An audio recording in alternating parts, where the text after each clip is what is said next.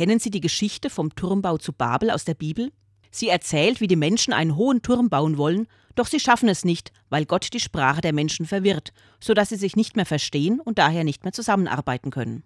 In seinem Bilderbuch Der Wurm am Turm erzählt Thomas Brussig die Geschichte auf seine Weise.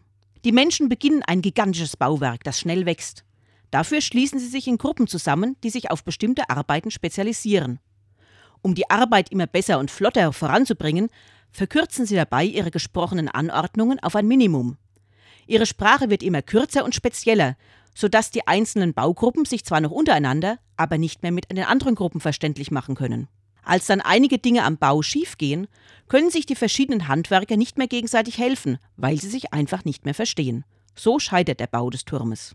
Diese Auslegung der Babel-Erzählung berührt mich sehr.